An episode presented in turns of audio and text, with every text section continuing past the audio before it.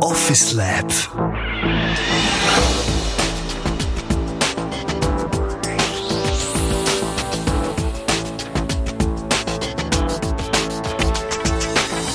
Schönen guten Tag, mein Name ist Roger Krieg. Wir sind heute live beim Office Lab Talk. Im Office Lab Talk haben wir heute Diskussionen, Austausch zu Themen, die höchst aktuell sind. Gespräche mit Leuten von der Wirtschaft, Politik, Ausbildung und Forschung. Und in diese Reihe passt auch der heutige Gesprächspartner wunderbar. Es ist nämlich der Günther Dobraus. Er ist Partner bei PwC, Leader vom PwC Legal Team und Member of the Global Leadership Team. Wow, Günther.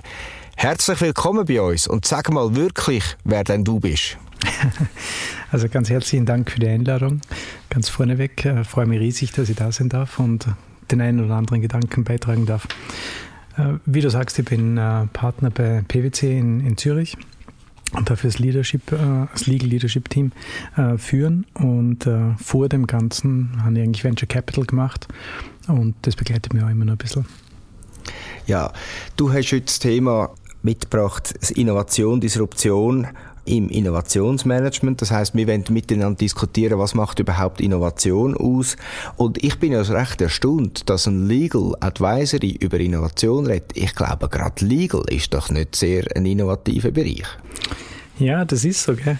Ähm, Fakt ist, Legal hat natürlich auch mit Technologie sehr viel zu tun, oder zumindest ist mehr oder weniger im Innenwachsen das Ganze mit, mit Legal Tech, äh, wo wir letztes Jahr das Buch dazu publiziert haben mit, mit New Suits, ist ein neues Thema in, in der Schweiz insbesondere. Ähm, aber ich denke, durchaus eine Chance für, für Legal und insbesondere auch für OS, weil wir haben doch nicht gerade gestern angefangen, aber mehr oder weniger vorgestern und haben sehr viel äh, neue Technologien gebracht. Aber die Legal, die kenne ich, die sind immer sehr risikoavers und Innovation ist per se Risiko. Wie passt das zusammen, Günther? Ja, risikoavers sind wir sicher. Das ist äh, auch nichts, was ich abstreiten werde. Ähm, wir versuchen das sehr moderat zu machen im Vergleich zu klassischen Innovationen wahrscheinlich viel zu konservativ, um ehrlich zu sein. Aber nichtsdestotrotz, wir versuchen es hinzubringen, moderieren das ganze Risiko, das sich daraus ergibt und hoffen, dass wir erfolgreich sind. Ja, was macht denn überhaupt Innovation aus? Du hast in deinem Referat zusammengestellt, dass es eigentlich verschiedene Drivers sind. Das sind Business-Technologien oder Business-Modelle. Und auf der anderen Seite sind es eben bestehende oder neue Technologien, wo Innovationstreiber sind. Wer ist im Moment so ein bisschen an der Front mit der Innovationskraft? Ich glaube, man muss differenzieren. Das meiste, was du ansprichst, äh, ist im klassischen Bereich, wo einfach spezielle Sektortechnologien verändert werden. Zum Beispiel jetzt äh, im, im Dokumentautomationsbereich oder so. Aber auf der anderen Seite, hinterm Horizont, sage ich mal, wenn man ein bisschen hineinschaut, sieht man auch, wie die Industrie als Ganzes geändert wird. Und was wir dort sehen, ist, dass insbesondere der Bereich, der vielleicht gar nicht legal ist, aber heute unter legal subsumiert wird, dort eine radikale Innovation erleben wird. Kannst du ein konkretes Beispiel machen, was du gerade im Kopf hast? Nehmen wir mal M&A-Bereich. Klassisches äh, Legal-Thema, aber wenn man anschaut, was steht da dahinter, der ganze DD-Bereich vorne zum Beispiel, wiederum getrieben von technologischer Entwicklung, die die Industrie äh, betrifft, ähm, wird wahrscheinlich in Zukunft nicht legal sein. Die Verträge, die hinten rauskommen, sehr wohl, aber der Bereich vorne zum Beispiel nicht. Kann das auch sein, dass denn die Innovation oder die Technical Due Diligence, wo bereits die Unterlagen vorhanden sind, dass ein M&A-Prozess grundsätzlich schneller durchgeht? Oder auch die Risiken anders bewertet werden? Oder was hat das für Effekte denn schlussendlich? Absolut. Ich meine, das ist meine persönliche Meinung und you know, I'm just waiting to be proven wrong. ähm, aber die, die Idee ist schon, dass das genau das passiert, dass man statt heute, wo man äh, reingeht und auf Basis von Beispielen, die man aussieht, die Realität hoch extrapoliert, man eigentlich mehr oder weniger 100 Prozent hat und auf der Basis anfängt. Aber M&A gerade zum Beispiel mache ich auch oft, weil ich in die Zukunft investieren Also ich will eigentlich gar nicht die Vergangenheit oder die Situation abbilden, sondern eigentlich eine Perspektive haben. Wie hat denn das einen Einfluss jetzt auf deine Aussage? Also die Vergangenheit muss man einfach anschauen, oder muss man nicht, aber sollte man äh, im Rahmen der DD und ich glaube, dort wird man mehr oder weniger absolute Genauigkeit haben, äh, also je nach, je nach Bereich, aber plus minus. Die Projektion des Ganzen auf die Zukunft, das ist ein unternehmerischer Entscheid und dort bist du gefordert. Der Manager in dem Fall. Genau. Oder der Unternehmer vielleicht Oder der auch. Unternehmer, ja. Okay. Ja, wenn man jetzt das anschaut, vielleicht nehmen wir mal das Thema Real Estate als, äh, ja, als ein Segment, äh, wo meine Zuhörer gerne wissen, dass ich auch dort sehr gerne äh, darüber berichte. Äh, was sind denn so die Innovationstreiber im Moment im Real Estate aus deiner Sicht? Und vielleicht, äh, wo geht es da äh, zukünftig auch an? Gut, momentan muss man ganz ehrlich sein, ist eine Spezialsituation aus Covid, äh, außer wenn natürlich viele innovative Themen, die wir gesehen haben, mehr oder weniger von heute auf morgen auf den Stopp kommen sind, weil die Leute richtigerweise natürlich sich auf Run the Business konzentriert haben, rather than Change the Business. Was wir aber sehr sehen, ist, dass äh, neue Technologien entwickelt werden. Hm, ich glaube, im ersten Schritt in klassische Bereich, dass Technologie innebracht wird, um Teilbereiche, die heute einfach nur mehr innovierend sind, aus der Art und Weise, wie sie gemacht werden, automatisiert werden. Auf der anderen Seite aber auch große neue Themen hineinkommen. Wer treibt denn das voran? Unterschiedlich, zum Teil Startups, äh, zum Teil aber auch etabliertere Unternehmen, etabliertere, sage ich mal, ähm, und wahrscheinlich, nur mal äh, Assumption on my side, äh, jetzt aus Covid raus, wo natürlich sehr viele von den Startups, Startup-Companies Probleme gekriegt haben, eine Konvergenz. Ja, aber was ich schon auch gesehen habe, ist, dass es grosse Unternehmungen gibt, aber die sind gar nicht so veränderungsgelüstig. Äh, also die haben eine hohe Resistenz, äh, bewahren von alten, hergebrachten Strukturen und es gibt doch ganz viele Lösungen. Wir haben etwa 360 PropTech-Unternehmungen in der Schweiz, also es müsste doch unglaublich viel Innovation geben im Real Estate-Bereich. Müsste es, ja. Also ich behaupte mal, äh, die PropTech-Unternehmen werden wahrscheinlich nicht alle überleben, äh, so schön es natürlich wäre, aber das ist klassische Startup-Situation. Und die großen etablierten Unternehmen, ja, die sind natürlich risikoavers. Ich würde es nicht generell unterschreiben, sondern vermuten, dass der eine oder andere schon den Wunsch hat, das zu ändern, aber es ist natürlich schwierig. Da hängt ein riesiges äh, System hinten dran, das zu ändern einfach ein, ein ziemlicher Effort ist. Aber Innovation ist ja nicht nur technologietrieben. Also ich glaube, es geht auch noch viel in Kultur, es geht auch vielleicht in, de, in das Thema rein, wie Menschen in so einem System agieren drin. Wie veränderungsbereit ist denn die Real Estate Branche grundsätzlich? Ich würde mir nicht zusprechen, dass ich eine absolute Meinung dazu habe, weil ich trifft natürlich auch nur punktweise über selektionierte Kunden von uns. Ähm, aber ich habe schon das Gefühl, dass generell nur mal Covid außer vor, aber dass generell äh, ein Wunsch da ist, das Ganze zu verändern. Es gibt einfach tausend Bereiche, die alle nerven am Ende des Tages. Und in dem Moment, wo wir eine Lösung haben, die das wirklich nachhaltig beseitigt, dann wird das auch gemacht. Oder wenn ich denke, es gibt ja schon so lange solche Portal, Vermittlungsportal, sei es jetzt Homegate oder äh, ImmoScout und so weiter, am Schluss vom Tag, es ist ja nur ein Prospekt, den ich dort anschaue, aber ich kann ihn nicht kaufen zum Beispiel. Ich habe keine Unterlagen zu dieser Immobilie und ich meine, toll wäre ja, wenn ich jetzt äh, in so einem Immobilienmarkt äh, sehe ich eine Immobilie, sehe, klicke die an und drücke den Button kaufen und hinter dran wird dann die Finanzierung ablaufen, der ganze Verkaufsprozess und Kaufprozess abgewickelt werden. Ist das eigentlich ein Traum oder ist das irgendetwas, wo schon vor der Haustür steht? Es ist wahrscheinlich ein kleiner Traum äh, und noch nicht vor der Haustüre, wobei ich kann mich noch sehr gut erinnern, wie mein Vater überlegt hat damals für das Immobiliengeschäft, machen wir eine Homepage oder nicht. Und das war eigentlich so der erste Nukleuspunkt, weil äh, damit hast du dann nur mehr die Anfragen von den Leuten gekriegt, die es im Internet schon angeschaut haben, äh, die man dann am Wochenende halt dann dort ausgeführt hat. Ähm, von dem her you know, maybe five, ten years from now. I don't know. Oder aber die Auswirkung wäre ja spannend. Das wäre auf einmal ein liquider Markt. Also ich finde, Immobilie ist eigentlich nicht ein richtiger liquider Markt. Es ist viel zu lang Bestandshalter auch von Immobilien. Wenn ich dann auch anschaue, zum Beispiel privat, man hat da vielleicht eine Immobilie, die man braucht als Familie. Wenn man älter wird, hat man vielleicht andere Ansprüche, oder? Und wenn man dann die Haltezeiten von Immobilien anschaut, ja, also ist nicht sehr liquid, oder? Könnte das ja eine Dynamik geben, die es heute vielleicht gar noch nicht gibt. Ist das bei der Automobilbranche etwa ähnlich oder wie siehst du dort die Veränderung? Bei der Automobilbranche ist auch jetzt äh, durch das ganze Covid-Thema natürlich verbogen. Aber ich glaube, dort muss man wahrscheinlich 10, 15 Jahre schwieriger, weil jetzt natürlich die ganzen Generationen kommen, die überhaupt keinen Bezug zum Auto haben. Ich sehe das bei meinem Sohn. Ich, meine, ich bin natürlich klassisch Auto äh, und habe jetzt gerade das letzte klassische Auto wahrscheinlich gekauft und das nächste wird dann ein Tesla oder sonst was werden. Aber äh, wirklich am Herzen anlange tut das mein Sohn nicht. Mhm. Der hat wirklich keinen Bezug mehr zu Autos. Und es ist nicht, dass ich ihm das nicht unter die Nasen halte und sage, schau den coolen da, da an. Um, ähm, und eben, ich glaube, bei denen geht es mehr, ich muss von A nach B aber ich muss nicht das Auto in der Garage stehen, 90 Prozent von der Zeit. Und das hat natürlich dann einen riesigen Impact auf Automobilwirtschaft. Mhm. Ja, es gibt auch Aussagen, das sind gar keine Fahrzeuge, sondern es sind Stehzeuge, äh, weil die bewegen sich eigentlich viel zu wenig. Aber nichtsdestotrotz, ich will gleich noch äh, ein bisschen die Branche anschauen. Ich meine, dort haben wir Tesla, du hast es vorher erwähnt. Das ist ja aus meiner Sicht eigentlich nicht eine inkrementale Innovation gewesen, oder? Oder siehst es du anders? Ist das ein anderer Innovationstreiber gewesen? Also es hat sicher einige Elemente und ich bin kein Automobilspezialist, bitte. Ähm, insofern steinigt mich bitte nicht mit äh, Quotes, die nachher kommen. Aber sie haben sicher das Vertriebsmodell geändert, äh, indem man mehr oder weniger den Direktvertrieb gemacht hat und, und keinen Ländervertrieb dazwischen oder Ländershow, aber nicht, nicht drunter, äh, eingeschalten hat. Plus man hat das Antriebsmodell geändert auf äh, Elektromotor. Das sind zwei Elemente, aber es ist immer nur das Auto dazwischen. Also das sind eigentlich im Wesen vom Geschäftsmodell und im Auto selber zwei Änderungen, die man gemacht hat. Und das ist doch relativ spannend. Mhm. Ja, und es hat jetzt auch eine Einwirkung gegeben auf die bestehenden Unternehmungen.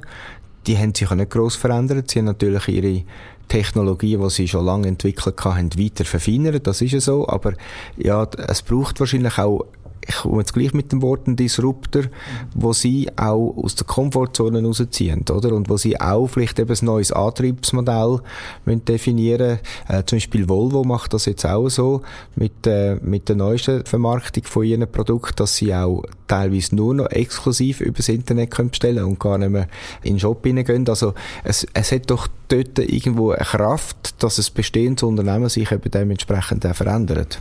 Absolut. Ich meine, ich habe das früher im, im Venture Capital erlebt, wenn wir auch mit Erfindungen mit der Automobilindustrie gesprochen haben und sehr oft ist die Antwort kommen, ja, it's, it's really cool, we like it, aber wir machen es nur, wenn es es jetzt gibt weil das nächste Modell ist eh schon fertig. Äh, das wird einfach dann und dann released und wir können jetzt nicht das Dashboard ändern äh, oder, oder sonst irgendwas. Und ähm, eben der Driver war eine regulatorische Änderung. Das ist das eine und das andere ist eben äh, ein Player von außen und dort hat Tesla sicher zumindest mittelfristig die Größe und das Volumen gehabt, was zu bewegen.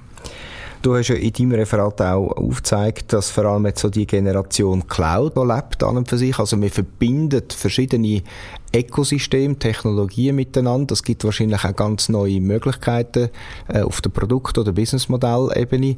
Was sind denn so jetzt aus deiner Sicht so die Branchen, wo jetzt im Moment wirklich Pionier sind mit solchen Arten von Innovation? Also da ich kann wirklich äh, keinen industrieübergreifenden Blick auf das Ganze, aber ich denke, alles, was ähm, Client-Interfacing ist übers Internet, äh, hat sich einen, einen riesen Push gehabt, weil die Leute einfach aus Covid nicht raus können haben. Und in dem Moment, wo ich nicht ins Geschäft kann, um das Zeug zu kaufen, muss ich es online machen. Und ich habe selber bei mir erlebt, wenn ich einen keine Ahnung, seit vier, fünf, sechs Monaten keinen Anzug gekauft oder sonst irgendwas, weil ich gar keine Lust habe. Aber du siehst immer noch sehr gut aus, sogar Danke. noch fast besser inzwischen. Nein, aber that's, that's the reality, right? Mhm. Und ähm, ich denke, die, die einen, einen, Service bieten, der wirklich komfortabel ist, wo die Leute sagen, jawohl, da bin ich dabei, die haben sehr schnell gewinnen können. Ist denn die Connected, die Plattform, das iPhone vor zehn Jahren? Maybe, I don't know. Aber äh, ich glaube, dass Connected Platforms sicher weiter hinausgehen werden über das iPhone und andere Geräte, äh, als man sich jetzt noch vorstellen kann. Mhm. Also es hat schon das Potenzial an und für sich wirklich auch wieder ganz neue Businessmodelle, Geschäftsmodelle und vielleicht auch neue Firmen äh, am Markt durchzuspülen. Absolut. Wie schafft es denn zum Beispiel ein Apple, wo schon lange im Markt ist, einmal kurz vor dem Untergang war, bis der, der Steve Jobs gekommen ist und einen grossen Anteil von diesen Aktien gekauft hat und dementsprechend auch hat können viel Geld gewinnen ähm, heute zum erfolgreichsten oder mindestens zum wertvollsten Unternehmen geworden ist. Also die haben die Zyklen alle mitgemacht, oder? Und wenn man jetzt sagt, so Connected Platforms, oder? Das ist so Verbindung von verschiedenen Unternehmungen, Technologien. Apple erlebe ich als recht äh, einen abgeschlossenen Markt. Das ist ja eigentlich ein Widerspruch. Ja, also auch da, ich habe nicht die abschließende Meinung natürlich zu, zu Apple, aber von außen betrachtet, man muss auch die ganzen Misserfolge anschauen, die sie gehabt haben und so dazwischen und, und die Themen, von denen sie sich verabschiedet haben. Aber am Ende des Tages haben sie sich auf einen Kern, glaube ich, bezogen, äh, den sie bis jetzt haben. Das ist Design, ähm, Commitment to Direct uh, Sales und, und, Direct Interactions. Wenn man sich anschaut, uh, Apple Store, es ist online und offline und so, haben eine ganz gute Mischung da gefunden und, und schaffen es einfach, ihre Community äh, abzuholen. De facto ist ein Apple-Computer auch nicht mehr so großartig anders als jeder andere. Ja, aber es hat Emotionen und übrigens, ich habe gemerkt, meine Emotionen sind auch durchgegangen. Der Steve Jobs ist natürlich sehr stark bei Apple verwurzelt gewesen. Es, äh, Gott sei ihm selig, aber es ist natürlich dann, ähm, der Bill Gates gsi, der dort investiert hat. Also eine kurze äh, Korrektur. Ich glaube, gerade das Thema Emotionen finde ich schon auch noch spannend. Kann Innovation überhaupt emotionale äh, Bewegungen auslösen? Oder, oder wie, wie? Absolut. Also ich denke, wir haben das Modell ja drinnen mit der Adoption von, von Innovation über die verschiedenen ähm, Kategorien von, von äh, Adopters, das nicht mehr so stimmt, aber einen gewissen äh, Shift habe ich drinnen. Insbesondere die Early Adopters, das sind die wirklich technologiefokussierten, die interessieren sich nicht so großartig für Emotionen. Aber wenn ich dann übrig gehe in die Early Majority oder heute schon Vast Majority, wenn ich an Big Bang Disruption denke, dort geht es primär um Emotionen. Kein Mensch interessiert sich wirklich für die Technologie die meisten wissen heute nicht, wie das Internet funktioniert, aber machen trotzdem alles drüber, äh, sondern die, die kaufen die Emotion, eben das Apple-Design äh, und, und alles, was da, was da dazugehört. Nur mal die, die Dinge werden in Korea oder sonst irgendwo hergestellt, neben die anderen Computern, nobody cares, right? Ähm, and, and so, ich denke, dass am Ende des Tages Emotion wahrscheinlich einer der wichtigsten, wenn nicht der wichtigste Entscheidungsfaktor überhaupt ist. Ja, und ich meine, ich habe auch schon oft erlebt, dass man ein super Produkt entwickelt hat und da sind ganz viele Startups zum Beispiel auch dran, haben ein super Produkt, aber vielleicht der Kunde erkennt den Nutzen nicht oder eben es wird keine Emotion ausgelöst und die Produkte oder die Ideen sterben auch. Natürlich, 90 Prozent von allen Startups sterben. Ne? Da hoffen wir nur, dass wir in die richtigen investiert sind, gell, Günther? Ja, das wäre schön. du hast ja noch gesagt, eigentlich, äh, wie die äh, ja, Veränderungen stattfinden. Du hast die Pyramidenstruktur aufgezeigt in der alten Welt, wie man im Prinzip eben mit den Junior Staff unterwegs ist, Senior Staff und dann hat man das Executive Level und das ist wie eine Pyramide dargestellt. Dann äh, die, der Zwischenschritt, wo wir uns jetzt drinnen befinden, sieht aus eigentlich wie eine, wie eine Rakete. Oder? Wir haben einen soliden äh, Grundbau, hat aber viel, viel Dynamit quasi äh, drin und das kann dann auch recht schnell explodieren, weil vielleicht eben ganz andere Vertriebsstrukturen Marktstrukturen vorhanden sind. Man muss nicht durch die Märkte durchwandern. Aber du sagst eigentlich in der neuen Welt, oder, ähm, gibt es Ökosysteme und die Ökosysteme, die sind dann vielleicht äh, kleinteiliger und kommunizieren miteinander. Ähm, wie muss ein Unternehmen sich jetzt denn aufstellen? Also das finde ich recht anspruchsvoll. Nur schon das, was ich jetzt äh, gesagt habe, von der Pyramidenstruktur in so ein Ökosystem wie muss ein Unternehmen das anpacken?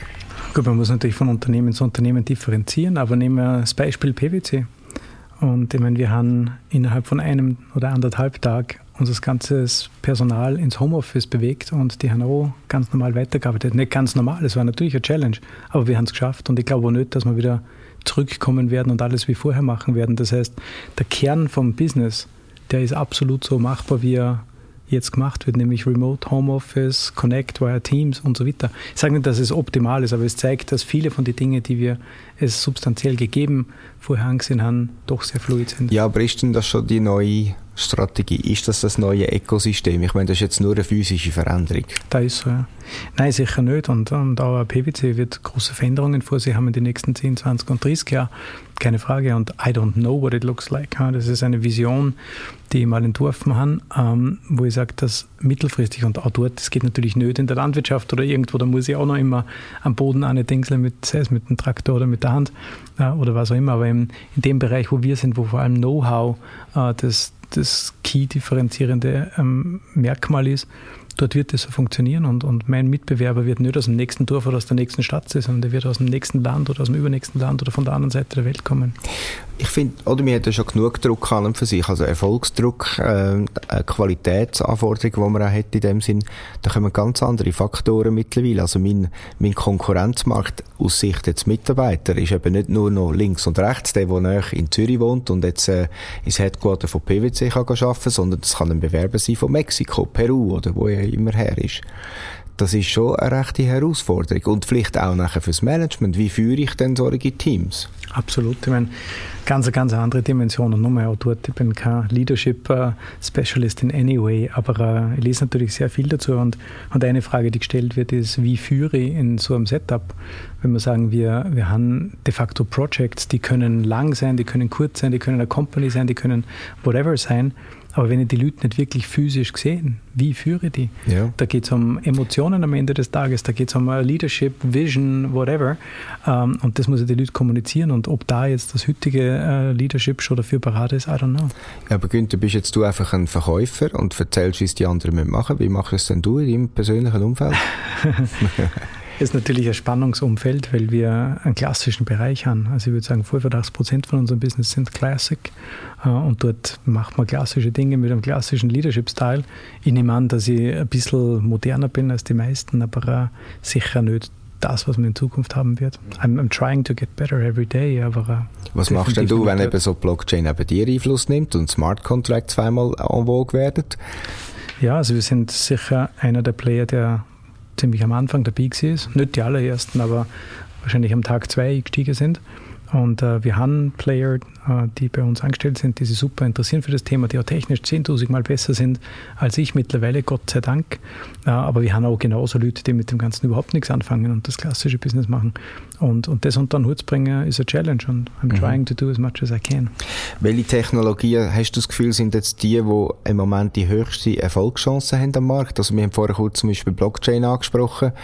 Wir haben da beide schon mal miteinander ein bisschen geredet und haben so ein bisschen das zwiespältiges Gefühl. Ich glaube, es ist eine sehr spannende Technologie, aber der Business Case ist nicht in allen Bereichen sofort erkennbar.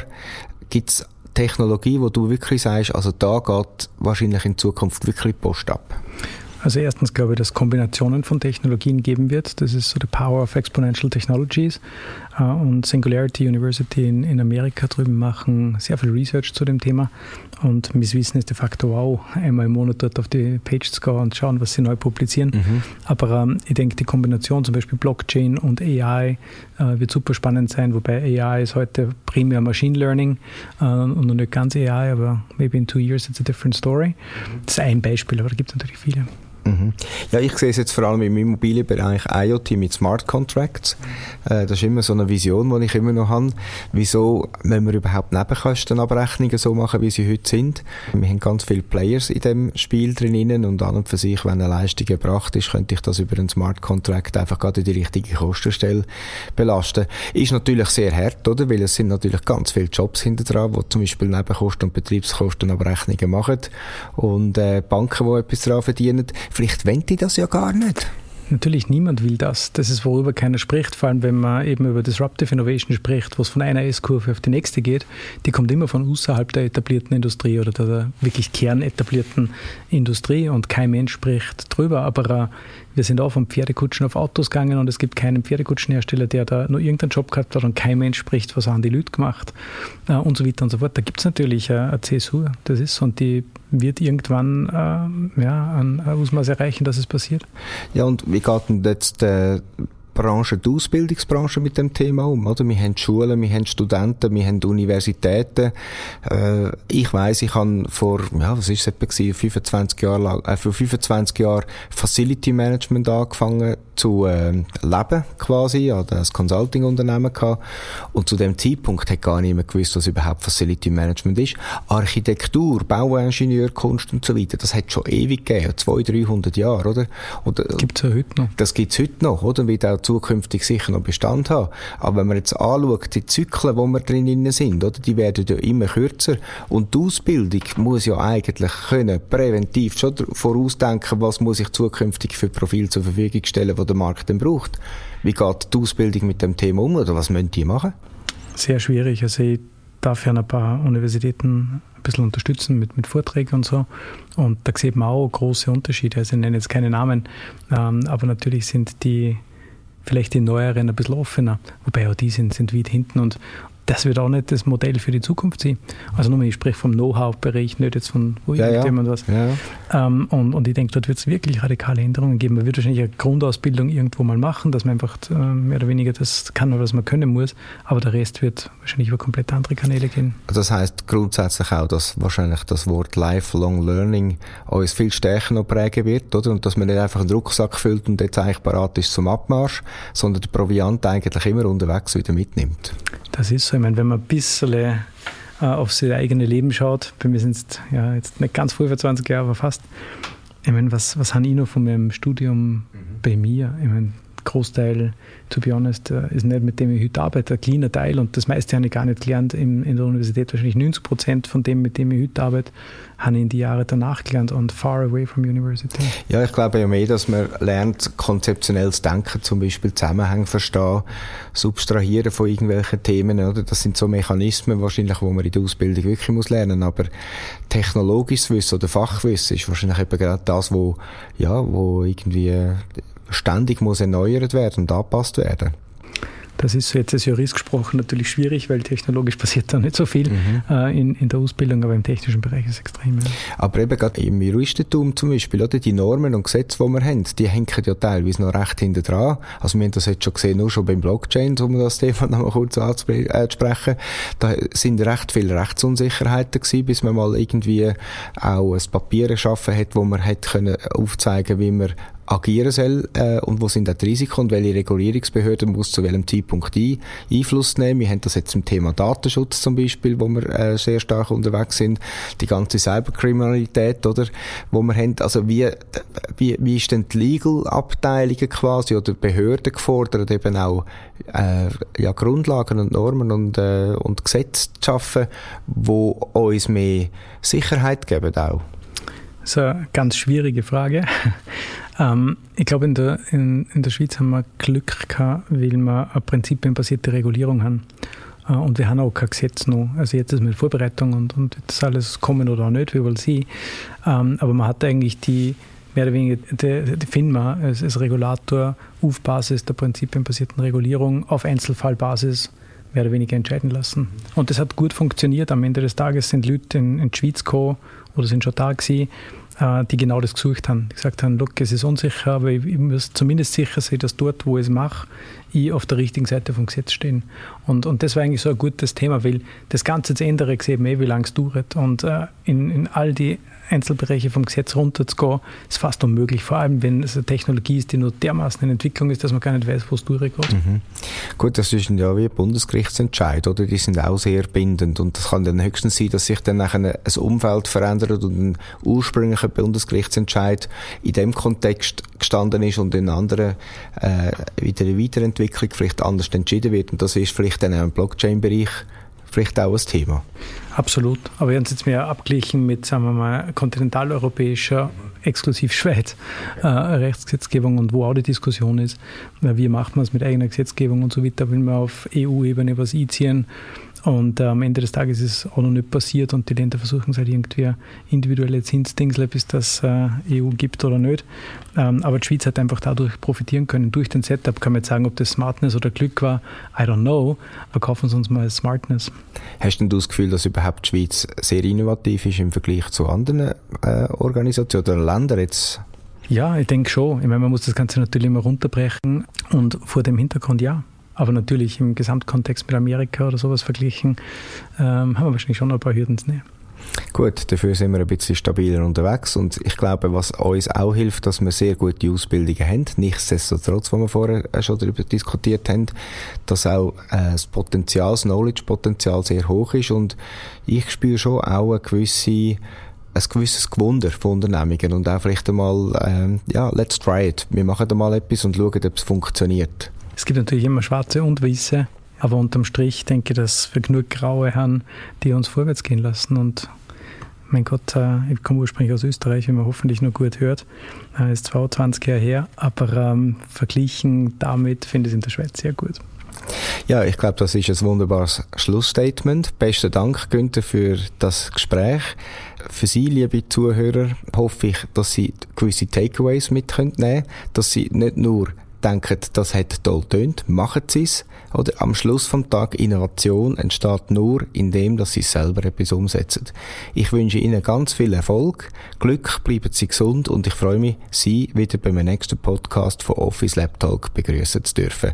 Mein Name ist Roger Krieg, ich wünsche Ihnen einen schönen Tag. Office Lab